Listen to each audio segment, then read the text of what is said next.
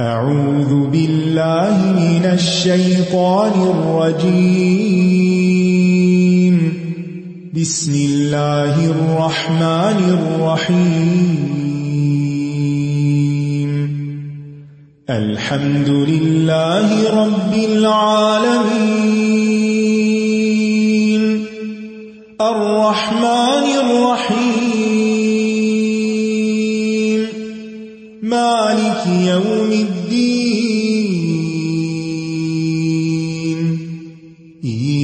إياك نعبد وإياك نستعين اهدنا الصراط المستقيم صراط الذين أنعمت عليهم غير المغضوب عليهم ولا الضالين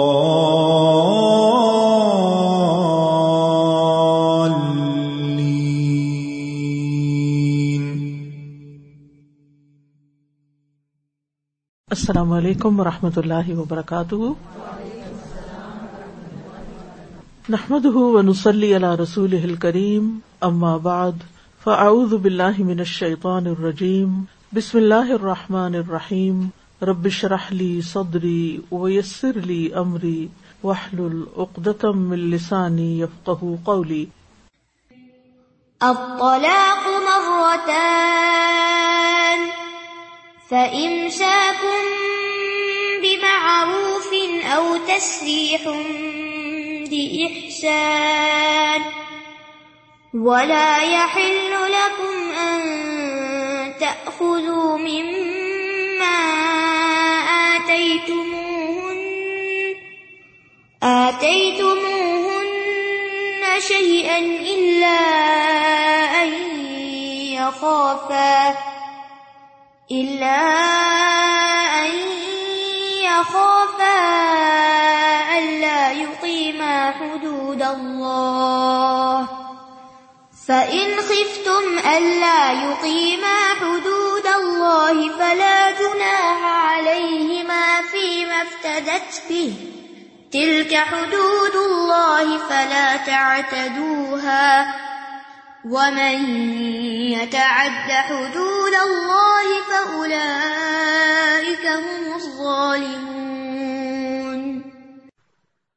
چلیے، تفسیر. الطلاق مرتان.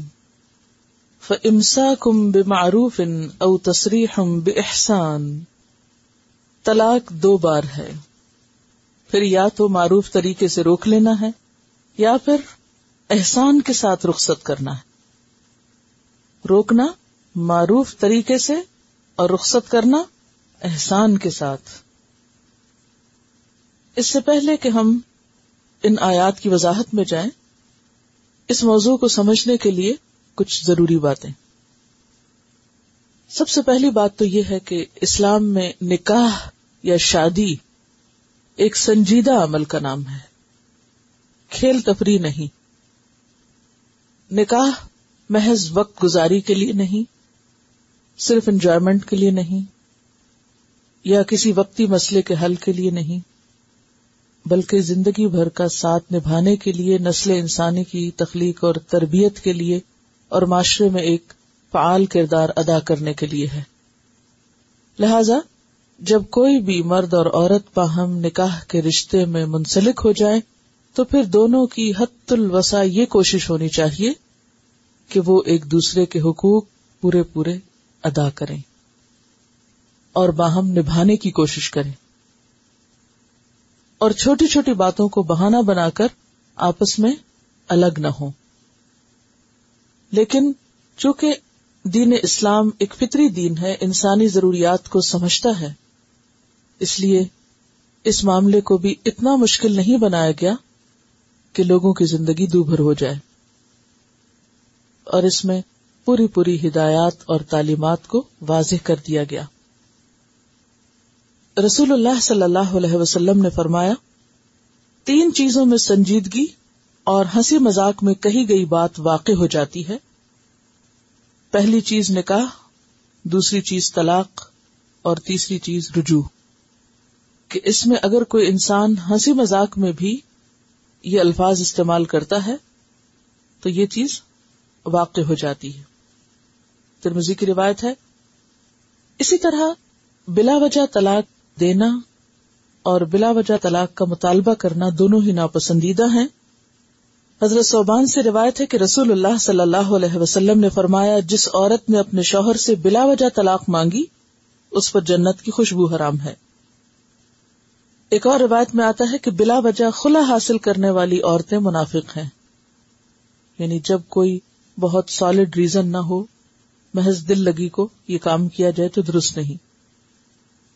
پھر اسی طرح مرد کے لیے بھی، بلا وجہ بیوی کو چھوٹی چھوٹی بات پر طلاق کی دھمکی دینا یا طلاق دینا، یہ بھی ناجائز ہے۔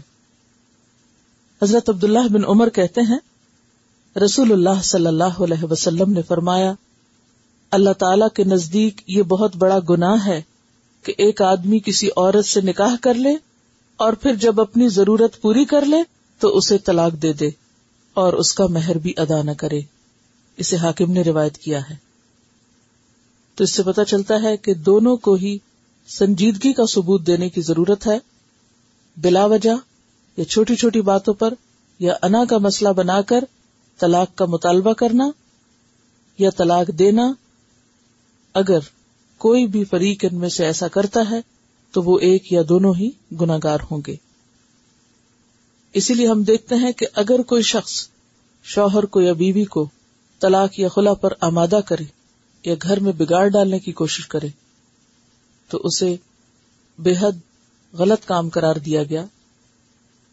رسول اللہ صلی اللہ علیہ وسلم نے فرمایا، وہ شخص ہم میں سے نہیں جو کسی عورت کو اس کے شوہر کے خلاف بھڑکائے یا غلام کو اس کے مالک کے خلاف بہکائے۔ کیا مطلب ہے اس بات کا؟ وہ ہم میں سے نہیں یعنی مسلمان نہیں، جو بیوی کو شوہر کے خلاف بھڑکائے۔ اور اسی طرح وائس ورسا اگر کوئی شوہر کو بیوی کے خلاف بھڑکائے تو وہ بھی اسی میں آئے گا۔ کیونکہ نقصان کیا ہے؟ یعنی نقصان کی شکل کیا ہے؟ گھر کا ٹوٹنا۔ تو کوئی بھی شخص جو گھر توڑنے کی کوشش میں مصروف ہو، خواہ وہ اس کا قریبی دوست ہو یا عزیز ہو یا رشتے دار ہو، وہ بھی مجرم ہے۔ یعنی میاں بیوی اگر ناجائز طریقے پر اس حق کو استعمال کرتے ہیں تو وہ بھی گناگار ہے اور اگر کوئی اور بیچ میں پڑ کے گھر توڑوانے کی کوشش کر رہا ہے تو وہ بھی جرم کر رہا ہے۔ تو اصل چیز کیا ہے کہ نکاح کوئی کھیل تماشا نہیں ہے۔ شادی ایک سنجیدہ عمل کا نام ہے۔ پھر اسی طرح حدیث میں آتا ہے، صحیح مسلم کی روایت ہے، ابلیس کا تخت پانی پر ہے، وہاں سے وہ اپنے لشکر دنیا میں فساد برپا کرنے کے لیے بھیجتا ہے۔ ابلیس کو سب سے زیادہ محبوب وہ شیطان ہوتا ہے جو سب سے بڑا فتنہ برپا کرے۔ لہٰذا جب شیطان واپس آ کر اپنی کارکردگی بتاتے ہیں تو ایک کہتا ہے میں نے فلاں فلاں کارنامہ سر انجام دیا۔ ابلیس کہتا ہے تو نے کچھ بھی نہیں کیا۔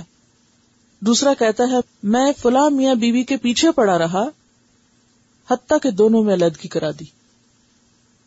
تو اس سے یہ پتا چلتا ہے کہ شوہر اور بیوی خاص طور پر شیطان کی زد میں ہوتے ہیں۔ اور ہر شوہر بیوی کے بیچ میں شیطان بدگمانیاں پیدا کر کے لازمن فساد پیدا کرنے کی کوشش کرتا ہے۔ لہذا اس سے ہوشیار رہنا چاہیے۔ تو ایسا شیطان جو علیحدگی کروانے میں کامیاب ہو جاتا ہے، ابلیس اسے اپنے پاس تخت پر بٹھاتا ہے اور کہتا ہے، تو نے خوب کیا۔ اس کی خبر بھی اللہ کے رسول صلی اللہ علیہ وسلم نے ہمیں دی ہے۔ تو اس سے کیا پتا چلتا ہے؟ نمبر ایک، شادی ایک مقصد کے تحت کی جائے۔ نمبر دو، چھوٹی چھوٹی بات پر شادی کو ختم کرنے کی دھمکی نہ دی جائے اور ختم نہ کیا جائے۔ بلا وجہ طلاق کا مطالبہ نہ کیا جائے۔ اور اسی طرح وہ تمام افراد جو خاندان میں ہیں یا آس پاس ہیں، کسی بھی جوڑے کے، وہ گھر کو بنانے کے لیے کوشش کریں، صلح کرانے کے لیے کریں، نہ کہ توڑنے کی طرف مائل ہوں۔ ہاں اگر ڈر یہ ہو کہ اللہ کی حدود قائم نہ رہے گی، ایسی صورت میں پھر طلاق کی رخصت ہے۔ اب اس کا طریقہ کیا ہے؟ یعنی طلاق کا طریقہ؟ طلاق و مرتان، طلاق دو بار ہے۔ اور یہاں جس طلاق کا ذکر ہو رہا ہے، وہ طلاق رجی ہے۔ یعنی ایسی طلاق جس میں رجوع کیا جا سکتا ہے، وہ بس دو چانسز ہیں اس کے۔ تیسری بار تو پھر اگر طلاق دے دی، تو پھر رخصت ہی کرنا ہوگا۔ پھر رجوع نہیں ہو سکتا۔ اب یہاں ہمیں پتا ہونا چاہیے کہ طلاق کا پھر طریقہ کیا ہے۔ یعنی جو قرآن سے اور سنت سے ہمیں پتا چلتا ہے، تو اس میں ہم دیکھتے ہیں کہ ایک ہے طلاق مسنون یعنی مسنون طلاق یعنی جو سنت طریقے کے مطابق ہوگی۔ دوسری ہے بدعی اور تیسری ہے ناجائز یا مکرو اب مسنون طلاق کیا ہے؟ کہ شوہر بیوی کو حالت توہر میں اور وہ توہر جس میں وہ اس سے جسمانی تعلق قائم نہ کر چکا ہو، اس میں وہ ایک بار طلاق دے۔ تو ایک طریقہ کیا ہے؟ ایک طلاق سے الگ کرنا۔ یعنی شوہر اور بیوی کو جیسے نکاح اکٹھا کرتا ہے، اسی طرح طلاق الگ کرتی۔ الگ کرنے کے لیے تین دفعہ طلاق دینا ضروری نہیں۔ ایک دفعہ طلاق دینے سے بھی بیوی الگ ہو سکتی ہے۔ تو طلاق دینے کا مصنون طریقہ کیا ہے؟ نمبر ایک، حالت توہر ہو، حالت حیض نہ ہو۔ نمبر دو، وہ توہر جس میں منزل سے پاک ہونے کے بعد شوہر اور بیوی نے جسمانی تعلق قائم نہ کیا ہو، اس میں شوہر بیوی کو طلاق دے۔ قرآن پاک میں اللہ تعالیٰ فرماتے ہیں تلکو ہن عدت ہن ان کو طلاق دو عدت پوری کرنے کے لیے۔ یعنی اب ایک دفعہ طلاق دی، اب عورت کی عدت شروع ہو جائے گی۔ اب وہ جو پہلا توہر تھا، وہ گزرا پیریڈ ختم ہوئے۔ دوسرا توہر شروع ہوا، پیریڈ شروع ہوئے، ختم ہوئے۔ تیسرا توہر شروع ہوا، پیریڈ شروع اور ختم ہوئے۔ یہ ہے پھر اس کی عدت۔ ٹھیک ہے؟ اب اگر ان تین مہینوں میں شوہر نے رجوع نہیں کیا تو عورت اس سے ہمیشہ کے لیے الگ ہو جائے گی۔ تو ایک طلاق بھی شوہر اور بیوی کو الگ کر دیتی ہے اگر عدت کے دوران رجوع نہ کیا جائے۔ ٹھیک ہے؟ اب اگر عدت کے بیچ میں رجوع کر لیا تو کیا ہوا؟ پھر گھر بس گیا۔ ٹھیک ہے؟ اگر عدت گزر گئی، طلاق ہو گئی اور صرف ایک طلاق دی تھی تو کیا ہوگا؟ دوبارہ نکاح ہو سکے گا۔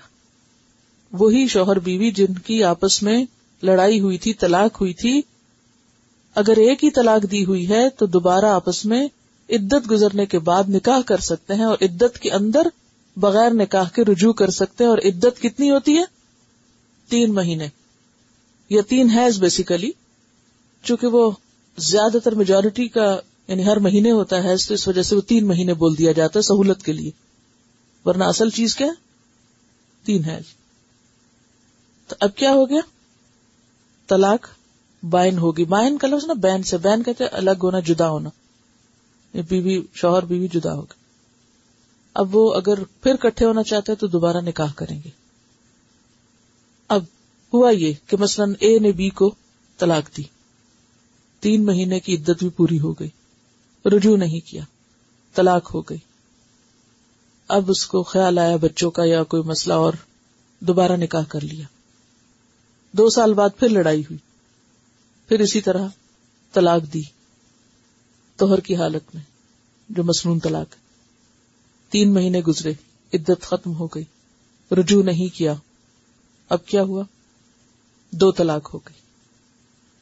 اب پھر بھی نکاح کر سکتا ہے۔ یعنی دوسری طلاق کے بعد بھی جس سے وہ الگ ہو گئی، نکاح دوبارہ کر سکتا ہے یا پھر عدت کے اندر رجوع کر سکتا ہے۔ ٹھیک ہے؟ اب دو سال بعد پھر لڑائی ہوئی۔ پھر اس نے طلاق دے دی۔ عدت گزر گئی۔ رجوع نہیں کیا۔ تو کیا ہوگا؟ ہمیشہ کے لیے عورت شوہر سے الگ ہوگی اب وہ دوبارہ اس سے نکاح نہیں کر سکتا۔ ہاں ایک صورت ہے کہ یہ عورت کہیں اور نکاح کرے اور پھر وہ شخص اپنی مرضی سے طلاق دے یا پھر وہ فوت ہو جائے۔ تو اب یہ عورت پہلے شوہر سے دوبارہ نکاح کر سکے گی، اس کا ذکر آگے آئے گا آیات میں۔ یہ تو ہے مصنون طریقہ طلاق دینے کا۔ توہر میں بغیر جسمانی تعلق قائم کیے ایک دفعہ طلاق کا لفظ بولنا، منہ سے ڈکلیئر کرنا یا لکھنا۔ اگر کہا نہیں، بولا نہیں اور دل میں ہی ہے تو طلاق نہیں ہوگی اس سے۔ بولنا ضروری ہے یا لکھنا ضروری ہے؟ اب آپ دیکھیے کہ اس کو آپ کیا کہیں گے؟ مصنون طلاق ہے۔ ایک طلاق سے علیحدگی۔ اچھا دو طلاق سے علیحدگی کیا ہے؟ کہ ایک مہینے میں توہر کی حالت میں طلاق دی، عورت حیض سے فارغ ہوئی، تین مہینے کی عدت نہیں گزری۔ مہینے کے اندر رجوع نہیں کیا، اگلے توہر میں پھر دوبارہ طلاق دے دی۔ اور پھر عدت پوری گزر گئی اور بیوی الگ ہو گئی۔ تو کیا ہوا؟ دو طلاق سے علیحدگی کی۔ ٹھیک ہے؟ اور تیسرا طریقہ ہے، تین طلاق سے علیحدگی کرنا۔ یعنی ہر مہینے ایک ایک طلاق دے کر تین مہینوں میں پروسیجر پورا کرنا اور اس کے بعد پھر تین مہینے عدت کے اور پھر ٹوٹل چھ مہینوں میں عورت الگ۔ اور ہمیشہ کے لیے الگ۔ ٹھیک ہے؟ اب یہ تو مصنون طریقہ ہے۔ اس طرح طلاق دی جائے گی۔ لیکن بہت سے لوگ اس طریقے کو فالو نہیں کرتے۔ وہ کیا کرتے ہیں؟ حالت توہر میں طلاق دینے کی بجائے حالت حیض میں طلاق دے دیتے ہیں۔ اب طلاق ہو تو جائے گی، لیکن ایسا کرنا ناپسندیدہ ہے۔ اور ایک ہی وقت میں ایک سے زیادہ دفعہ طلاق کا لفظ بولنا یہ مکرو ہے۔ یعنی طلاق طلاق طلاق۔ یعنی تین دفعہ اکٹھے کہنے کی ضرورت نہیں۔ ایک دفعہ بھی کہہ دیا تو ہو جائے گی طلاق۔ لیکن اگر کسی نے تین دفعہ کہہ دیا ہے تو بھی طلاق ہو گئی۔ اگر اس نے رجوع نہیں کیا۔ ٹھیک ہے؟ اچھا۔ اب یہاں آ کے اختلاف ہوتا ہے کہ کیا ایک ہی ٹائم پر تین دفعہ بولنے سے ایک ہوگی یا تین ہوگی؟ اس موضوع پہ میں آگے جا کے انشاءاللہ گفتگو کروں گی۔ پہلے ہم جیسے قرآن کی آیات آ رہی ہیں، اسی کے مطابق چلیں گے۔ ٹھیک ہے؟ اب ایک اور طرح عام طور پہ طلاق کی قسمیں بتائی جاتی ہیں۔ طلاق رجی اور طلاق بائن۔ رجی کیا ہوتی ہے؟ جس میں رجوع کیا جا سکے۔ طلاق دی اور مہینے کے اندر یا دو مہینے کے اندر یا تین مہینے کے اندر عدت ختم ہونے سے پہلے رجوع کر لیا۔ اس میں رجوع کا اختیار ہے۔ لیکن اگر دو دفعہ وہ یہ کام کر چکا ہے تو تیسری دفعہ طلاق دے کر وہ رجوع نہیں کر سکتا، تیسری طلاق طلاق رجی نہیں ہوتی۔ وہ بائن ہوتی ہے۔ بائن کا کیا مطلب ہے؟ الگ کرنے والی ہے۔ اتنا سمجھ آ گیا کہ نہیں آیا؟ طلاق بائن وہ طلاق جس کے بعد میاں بیوی آپس میں جدا ہو جاتے ہیں۔ رجوع کا حق نہیں ہے شوہر کو جس میں۔ اور وہ کون سی ہوتی ہے؟ تیسری بار، کیونکہ یہاں لکھا ہوا نا فمسا کم بے معروف او تصریح ہم بے احسان یہ تصریح ہم بے احسان جو ہے، تیسری بار، یہ تیسری طلاق کی طرف اشارہ ہے کہ بس اب ہمیشہ کے لیے رخصتی۔ اب آپ دیکھیے کہ یہ جو تین بار کی بات ہے نا تین طلاق کی بات۔ تو اس میں ایک حکمت ہے۔ اور وہ حکمت کیا ہے؟ کہ اگر ایک طلاق کے بعد کوئی رجوع کرنا چاہے، گھر بسانا چاہے، تو اس کے لیے ایک چانس ہے۔ اوکے، ایک دفعہ لڑائی جھگڑا ہوا، رجوع ہو گیا صلاح صفائی ہو گئی، کچھ عرصہ گزر گیا، گاڑی چلنے لگ گئی۔ پھر اچانک کوئی ایسا ہی شیطان کا وار ہو گیا۔ پھر دوبارہ طلاق ہوئی، سارا پروسیجر اسی طرح ہوا، یا تو مدت کے اندر رجوع کر لیا یا بعد میں نکاح کر لیا۔ لیکن اگر تیسری دفعہ یہی حادثہ ہوا، تو اب آپ رجوع نہیں کر سکتے۔ اور نہ ہی آپ دوبارہ نکاح کر سکتے۔ ٹھیک ہے؟ اس کی وجہ کیا ہے؟ کہ دو ہی چانس کیوں دیے گئے؟ اطلاع کو مرہ تان ہی کیوں کہا گیا؟ اس کے پیچھے ایک وجہ ہے کہ پہلے لوگ انگنت طلاقوں کے مالک ہوا کرتے تھے۔ ایک شخص اپنی بیوی کو چاہے سو یا اس سے بھی زیادہ طلاقیں دے چکا ہوتا، وہ اگر اس سے عدت کے اندر اندر رجوع کر لیتا، تو بھی وہ اس کی بیوی ہی رہتی۔ دور جاہلیت میں اس طرح ہوتا تھا، اس طرح عورتوں کو ستایا جاتا تھا۔ اسلام نے آ کر کیا کیا؟ صرف دو چانس دی، کہ دو دفعہ طلاق دے کے رجوع کر سکتے ہو، تیسری دفعہ نہیں۔ تیسری دفعہ تم اگر دے دو گے، تو پھر کیا ہوگا؟ اگر عدت گزر گئی تو رجوع نہیں ہو سکے گا اور نہ ہی کیا نہیں ہوگا؟ نکاح نہیں ہو سکے گا۔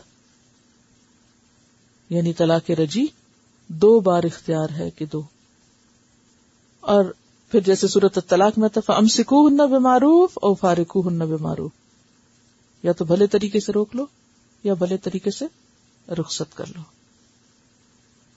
اچھا یہ جو تین کی عدد کی میں بات کر رہی تھی نا، اس کو تھوڑا سا اور کمپلیٹ کر لیتے ہیں۔ تین کا عدد بہت سی چیزوں میں استعمال ہوتا ہے۔ مثلاً تین دفعہ سلام کرنے کا حکم ہے۔ آپ نے ایک دفعہ سلام کیا، دوسرے نے نہیں سنا۔ تھوڑی دیر کے بعد آپ پھر کرتے ہیں۔ اس کے بعد پھر تیسری دفعہ کرتے ہیں۔ اگر تین دفعہ کے بعد بھی جواب نہ آئے، تو پھر آپ کیا کریں گے؟ لوٹ جائیں گے۔ گھر میں اجازت لینا، کسی کے گھر داخل ہونے کے لیے اجازت لینے کی مدت کیا ہے؟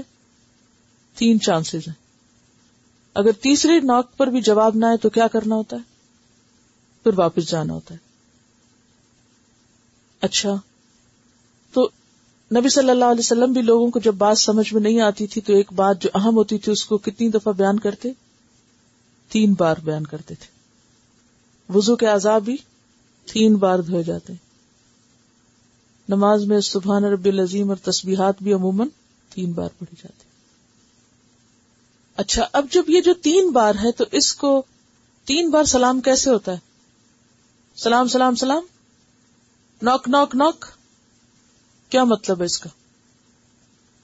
وقفہ ہے یا ایسے ہی؟ تو پھر جب طلاق دینی ہو تو کیا کہا جائے؟ طلاق طلاق طلاق؟ وقفے کے ساتھ۔ ایک طلاق، پھر انتظار۔ طلاق انتظار۔ طلاق، انتظار یا الگ یا پھر رجوع۔ اب آپ دیکھیے کہ یہ جو بات ہے ہمارے ہاں جو بہت عام ہو چکی ہے کہ ایک ہی دفعہ تین کیا ہزار بار بھی کہہ دیتے ہیں۔ میں تجھ کو ہزار بار طلاق دیتا ہوں۔ تو یہ ایک لغو کلمہ ہے۔ لغو کلمہ، جس کو کوئی مانا نہیں۔ کیونکہ ایک دفعہ طلاق کہنے سے اگر طلاق ہو جاتی تو ہزار کہنے کی ضرورت کیا ہے؟ صرف غصے کا اظہار۔ تو اس لیے ایک بار کہنا بھی کافی ہے۔ ایک بار کہنے سے جب طلاق ہو گئی اور بیوی متعلقہ ہو گئی تو دوسری کس کو دے رہے ہیں؟ طلاق کس کو دی جاتی؟ بیوی کو دی جاتی ہے متعلقہ کو دی جاتی؟ جو بیوی نہیں ہے یا جس کو طلاق دے دی آپ نے تو اس کو آپ اور کیا طلاق دے رہے ہیں؟ دوسری دفعہ کہہ کے۔ اور تیسری دفعہ ایک ہی وقت میں کہہ کے یا ہزار دفعہ کہہ کے۔ وہ تو لغ بیکار ہے وائڈ فائدہ ہی کچھ نہیں اس کا۔ تو اطلاق مرتان۔ طلاق دو بار ہے۔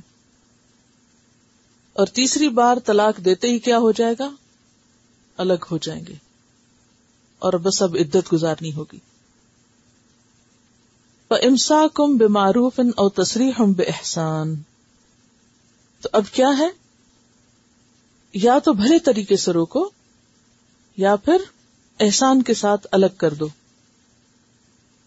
اب اس سے کیا پتا چلتا ہے کہ انتہائی جذباتی حالت میں بھی، انتہائی غصے کی حالت میں بھی ایک مومن کا سیلف کنٹرول کس طرح کا ہونا چاہیے؟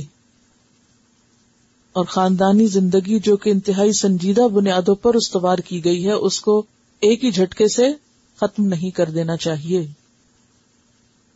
یا کسی ایک جذباتی واقع سے اتنی گہری بنیادیں نہیں ہل جانی چاہیے۔ آپ نے دیکھا ہوگا، زلزلے بھی آتے ہیں تو کیا پوری عمارت گر جاتی؟ یا ایک ہی جھٹکے میں ساری گر جاتی؟ کئی دفعہ زلزلے آتے ہیں، جاتے ہیں، لیکن جھٹکے کھانے کے بعد بھی عمارتیں کھڑی رہتی ہیں۔ تو ازدواجی زندگی میں بھی کئی زلزلے آ سکتے ہیں، لیکن یہ نہیں کہ ایک ہی دفعہ زلزلہ آئے اور وہ جڑوں تک ہلا کے ہر چیز اکھاڑ کے پھینک دے۔ کیا ہر چلنے والی ہوا درختوں کو اکھیڑ دیتی ہے؟ نہیں۔ کب اکھڑتے ہیں درخت؟ شدید طوفانوں میں۔ اور وہ بھی ہر درخت نہیں گرتا۔ کون سا درخت گرتا ہے؟ بہت جڑیں کمزور ہو چکی ہوں جس کی۔ تو اگر قدرتی آفات درختوں اور بلڈنگز اور پہاڑوں کو اتنی جلدی نہیں متاثر کرتی، تو آخر انسان کیا مخلوق ہے کہ ایک ہی جذباتی حلہ جو ہے وہ پورے گھر کی بنیادیں ڈھا دے اور جڑوں سے درخت کو اکھیڑ دے۔ تو گویا ایک عورت کی زندگی تو پھر ایک درخت سے بھی کمتر ہو گئی۔ کہ اسے ایک ہی جھٹکے میں اکھاڑ کے بس پھینک دیا اور کوئی سنبھلنے کا موقع نہیں دیا۔ تو اس لیے اسلام نے ایک خاص حکمت کے تحت طلاق کو فیزز میں رکھا۔ پھر فرمایا، ولا لکم اگر تم نے طلاق دے ہی دی ہے تو تمہارے لیے حلال نہیں۔ کیا حلال نہیں؟ انت خدو کہ تم لے لو۔ کیا لے لو؟ بما آتا ہی تم جو بھی تم نے ان کو دے دیا۔ چاہے مہر جو فریضہ تھا، چاہے توحفہ ٹھیک ہے؟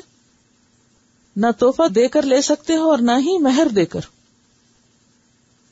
توحفہ دے کر واپس لینے والے کی مثال کیا ہے حدیث میں؟ جیسے کتا کہہ کر کے خود ہی چاٹ لے واپس۔ اسی طرح اگر کوئی کسی کو توحفہ دے کے پھر اس سے واپس مانگے، تو اس کی مثال بھی ایسے ہی ہے۔ کتا لالچ کی گریڈ کی علامت ہے نا؟ تو اسی طرح ایسا شخص جو کسی کو دے کے پھر اس سے واپس لیتا ہے تو وہ بھی لالچ میں کتے جیسا عمل کر رہا ہے۔ اللہ یہ خاف اللہ یقیمہ حدود اللہ۔ ہاں ایک صورت ہے کہ اگر دونوں کو ڈر ہے کہ وہ اللہ کی حدود قائم نہیں رکھ سکتے، تو اس صورت میں وہ کیا کریں گے؟ فلا جناح علیہما۔ دونوں پر کوئی گناہ نہیں۔ نہ عورت پر کہ وہ فدیا دے اور نہ شوہر پر کہ وہ فدیا وصول کر لے۔ فی مفتدت بھی جو بھی وہ فدیے میں دے۔ اور عموماً اس میں کیا رولنگ ہے، کیا دے؟ جو مہر اس نے لیا تھا، وہ واپس کر دے۔ ابن عباس کہتے ہیں کہ ثابت بن قیس کی بیوی جمیلا بنت عبد اللہ نبی صلی اللہ علیہ وسلم کی خدمت میں حاضر ہوئی اور عرض کیا، یا رسول اللہ میں ثابت بن قیس سے کسی بری عادت یا دینی برائی سے ناراض نہیں۔ لیکن میں یہ برا جانتی ہوں کہ کہیں میں حالت اسلام میں کفران نعمت میں مبتلا نہ ہو جاؤں۔ میری طبیعت اس سے بیزار ہے۔ یعنی ہمارے درمیان کوئی کامن گراؤنڈ نہیں، کوئی چیز مشترک ہے ہی نہیں، ہماری بن سکتی ہی نہیں۔ یعنی بعض طبیعتیں بالکل اپوزٹ ہوتی۔ اب یہ ایک عام بات نہیں ہے۔ عمومی ناپسندیدگی نہیں ہے۔ بعض طبیعتوں میں کیا ہوتا ہے؟ پچاس فیصد اتفاق ہے تو پچاس فیصد اختلاف ہے۔ نوے فیصد اختلاف ہے تو دس فیصد، اور جہاں ہنڈریڈ پرسینٹ ہو، تو وہاں اس کی رخصت ہے۔ یہ نہیں کہ اگر دس پرسینٹ اختلاف ہو گیا تو انسان کے سب ختم کرو۔ کیونکہ دنیا میں کوئی انسان ایسا نہیں ہو سکتا کہ جس سے آپ سو فیصد متفق ہو ہر شخص سے کچھ نہ کچھ اختلاف ہوتا ہے۔ شوہر اور بیوی کا باہم اختلاف بھی بالکل نیچرل بات ہے۔ کیونکہ دونوں کے مزاج، دونوں کے حالات، دونوں کی نفسیات، دونوں کی جسمانی ضروریات الگ الگ ہوتی ہیں، فرق ہوتی ہیں۔ اور خصوصاً عورت جو ہے وہ مرد سے بایولوجیکلی بھی بہت مختلف ہے۔ سوچ میں بھی فرق ہے۔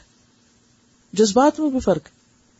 تو جب سوچ کا انداز فرق ہے جب پسند اور ناپسند فرق ہے، جب جسمانی حالت فرق ہے، تو پھر ہنڈریڈ پرسینٹ اتفاق ہو کہاں سے سکتا ہے؟ ہو ہی نہیں سکتا۔ پھر عورت جن کیفیات سے گزرتی ہے، مثلاً پیریڈ سے پہلے چڑچڑا پن ادا کی کیفیت ہے، ہارمونل چینج ہے، مزاج میں فرق، موڈ میں فرق، موڈ سوئنگز ہوتے ہیں۔ ایسی صورت میں اب مرد تو اس میں سے کچھ بھی ایکسپیرینس نہیں کرتا۔ وہ سمجھ بھی نہیں سکتا کہ یہ سب کیا ہے، کیونکہ اس پہ گزرتی نہیں۔ اب کیا ہے؟ اچھی بلی بیوی ہے لیکن کچھ دن آتے ہیں ایسے کہ جس میں اس کا موڈ سیدھا ہونے کو ہی نہیں آتا۔ اب وہ اس کے لیے ناقابل فہم ہے کہ یہ سب نہیں سمجھ میں آتا میرے۔ اب وہ اس کو کس طرح ٹریٹ کرنے کی کوشش کرتا ہے؟ جیسے اپنے سے برابر والے کسی شخص کو۔ یعنی جسے کو مرد مرد کے ساتھ معاملہ کرے۔ تو ایسی صورت میں اختلاف تو لازم ہوگا۔ پھر اسی طرح عورت کے اوپر خاص طور پر جب حمل اور بچے کی ولادت اور وہ سب کیفیات گزرتی ہیں، تو پھر وہ پورا جسم متاثر ہوتا ہے۔ پھر بعض اوقات مرد کو سمجھ میں نہیں آتا کہ یہ یہ سب کیا ہو رہا ہے، کیونکہ اس پر نہیں گزرتا۔ ایسی صورت میں اختلافات کا پیدا ہونا مزاج کے فرق کی وجہ سے لازم ہے۔ اب آپ دیکھیں، خود عورت کے اندر ایسا چینج آتا ہے کہ وہ چیزیں جو عام دنوں میں اس کو بہت پسند ہوتی پریگنینسی میں بالکل اچھی نہیں لگتی۔ کھانا اچھا نہیں لگ رہا، خوشبو اچھی نہیں لگ رہی، آپ کا فیوریٹ پرفیوم آپ کا انتہائی ناپسندیدہ ہو گیا۔ بہت ساری چیزیں۔ اب کیا ہے؟ اب لازمن اختلاف ہوگا۔ تو ایسے میں اگر دونوں صبر و تحمل کا مظاہرہ نہ کریں، تو عموماً آپ نے دیکھا کہ زیادہ تر طلاقیں شادی کے شروع میں ہی ہونے لگتی۔ یعنی اگر طلاقوں کا ریشو دیکھا جائے، تو شادی کے ابتدائی جو ٹیدنگ پیریڈ ہے، اس حصے میں طلاقیں زیادہ ہوتی ہیں۔ بنسبت اس کے کہ کچھ سالوں کے بعد جا کر اور ایک لمبے عرصے کے بعد، کیونکہ اس میں ایک دوسرے کے مزاج کو انسان ویسے بھی سمجھ جاتا ہے اور وقت کے ساتھ ساتھ بہت سی تبدیلیاں آ جاتی ہیں۔ تو یہاں پر یہ ہے کہ ہر انسان کو یہ سمجھنا چاہیے کہ کوئی بھی شخص زندگی کی اونچ نیچ سے خالی نہیں ہے۔ شادی محض ایک سنہرے خوابوں کی تکمیل نہیں ہے، اونچ نیچ ہوگی، اختلافات ہوں گے۔ کچھ لوگ ڈفرینس مینجمنٹ جانتے ہیں۔ وہ اختلاف کو ختم نہیں کر سکتے، لیکن اختلاف کے باوجود اتحاد کا فن جانتے ہیں۔ ہم دونوں کی عادت فرق ہے، اور کسی ایک کو ٹھنڈا اچھا لگتا ہے، وہ گرم اچھا لگتا ہے، اس کو میٹھا اچھا لگتا ہے، اس کو کھٹا اچھا لگتا ہے، اس کو لال اچھا لگتا ہے، اس کو پیلا اچھا لگتا ہے، اس کو فرق فرق فرق فرق۔ ٹھیک ہے۔ دونوں ساتھ چل سکتے ہیں۔ تم اپنی پسند کا استعمال کر لو میں اپنے کا۔ کھانے کے میز پہ بیٹھے تو اپنی پسند کا کھا لو میں اپنے کا۔ پہننے میں تم اپنی کا، میں اپنی لیکن ساتھ چل سکتے ہیں اختلاف کے باوجود۔ کچھ لوگ اس بات کو سمجھ جاتے ہیں کہ زندگی ہنڈریڈ پرسینٹ یکسانیت کا نام نہیں، زندگی نام ہے اس چیز کا کہ اختلاف کے باوجود بھی دوسرے کے ساتھ رہنا سیکھو۔ اور اس میں عموماً جب ففٹی ففٹی یا کچھ اس طرح کا ہو تو اتنا مسئلہ نہیں ہوتا۔ جب بہت زیادہ فرق ہو جاتا ہے تو پھر عموماً مشکلات پیدا ہوتی ہیں۔ تو وہ کہتی ہیں کہ بہت اچھے ہیں وہ بھی، لیکن ہمارا مزاج آپس میں نہیں ملتا۔ اسی طرح حضرت زینب جو تھی جو بعد میں حضور صلی اللہ علیہ وسلم کی بیوی بنی۔ حضرت زید جو تھے، وہ غلام تھے، کالے رنگ کے تھے۔ وہ قریش کے شریف خاندان کی تھی خاندانی فرق، سوچ کا فرق بہت تھا۔ عادات کا بھی ظاہر فرق ہوگا۔ تو ان کی نہیں بنی۔ حالانکہ انہی خاتون کو اللہ کے رسول صلی اللہ علیہ وسلم سے بیاہ گیا، اللہ تعالیٰ نے خود نے کہا کیا۔ تو یہ تو نہیں تھا کہ حضرت زینب میں کوئی خرابی تھی یا حضرت زید میں۔ حضرت زید وہ واحد صاحب ہیں جن کا نام قرآن پاک میں آتا ہے۔ لیکن عادات اور مزاج یا بیک گراؤنڈ کا فرق تھا۔ لہذا اگر عورت سمجھتی کہ وہ نہیں رہ سکتی، تو اس کو پھر طلاق کا حق تو نہیں دیا گیا، خلا کا حق دیا اگر خلا کے حق میں کیا ہے؟ کہ وہ جو کچھ لے چکی ہے وہ دے کے آزاد ہو جائے۔ تو وہ کہنے لگی کہ میں ڈرتی ہوں کہ کہیں میں حدود اللہ کو توڑ نہ بیٹھوں۔ آپ نے فرمایا، کیا تم اس کا باغ واپس دیتی ہو جو اس نے تمہیں مہر کے طور پہ دیا ہے؟ وہ بولی ہاں۔ آپ نے فرمایا، اے ثابت، اپنا باغ لے لو اور اس کو طلاق دے دو۔ تو اس میں شوہر کو پھر کہنا ہوتا ہے کہ ہاں میں نے طلاق دی، یا پھر قاضی یا حاکم یا جو بھی ہوگا، عدالت جو ہوگی وہ نکاح پھنس کر دے گی۔ یہ نہیں کہ بغیر کچھ کہے کہلائے، صرف باغ دینے سے واپس طلاق ہوگی، اس میں بھی باقاعدہ ایک طرح سے ڈکلریشن ہوگی۔ ایسی صورت میں جو عدت ہے وہ ایک مہینہ ہوتی ہے صرف۔ کیونکہ عورت نے خود طلاق لی ہوتی ہے۔ یعنی خود خریدی ہوتی ہے طلاق۔ تو ایسی صورت میں کوئی حرج نہیں کہ عورت یعنی طلاق، خرید لے۔ فدیا دینے سے مراد یہ کہ معاوضہ دے کر اپنے آپ کو آزاد کر لے۔ اور یاد رکھیے کہ خلا کے بعد بھی طلاق بائن ہوتی ہے۔ شوہر رجوع نہیں کر سکتا۔ کیوں؟ کیونکہ شوہر نے تو طلاق نہیں دی نا۔ اگر شوہر طلاق دیتا خود اپنی مرضی سے، تو پھر اس کو حق تھا رجوع کرنے کا۔ جب عورت نے معاوضہ دے کے طلاق خرید لی ہے، تو اب حق کس کے پاس چلا گیا؟ عورت کے پاس چلا گیا۔ اب شوہر رجوع نہیں کر سکتا۔ بائن ہو گئی۔ طلاق بائن یعنی ہمیشہ کے لیے جدائی ہو گئی۔ ہاں دوبارہ اگر نکاح کرنا چاہیں تو گنجائش موجود ہے۔ اور اس میں مدت، عدت جو ہے وہ صرف ایک ماہ ہے۔ دل کا حدود اللہ، یہ اللہ کی حدود ہیں۔ فلا تعتدوها، ان سے آگے مت بڑھو۔ ومن يتعد حدود اللہ، اور جو اللہ کی حدود کو توڑے گا، پامال کرے گا فاولئک هم الظالمون، تو یہی لوگ ظالم ہیں۔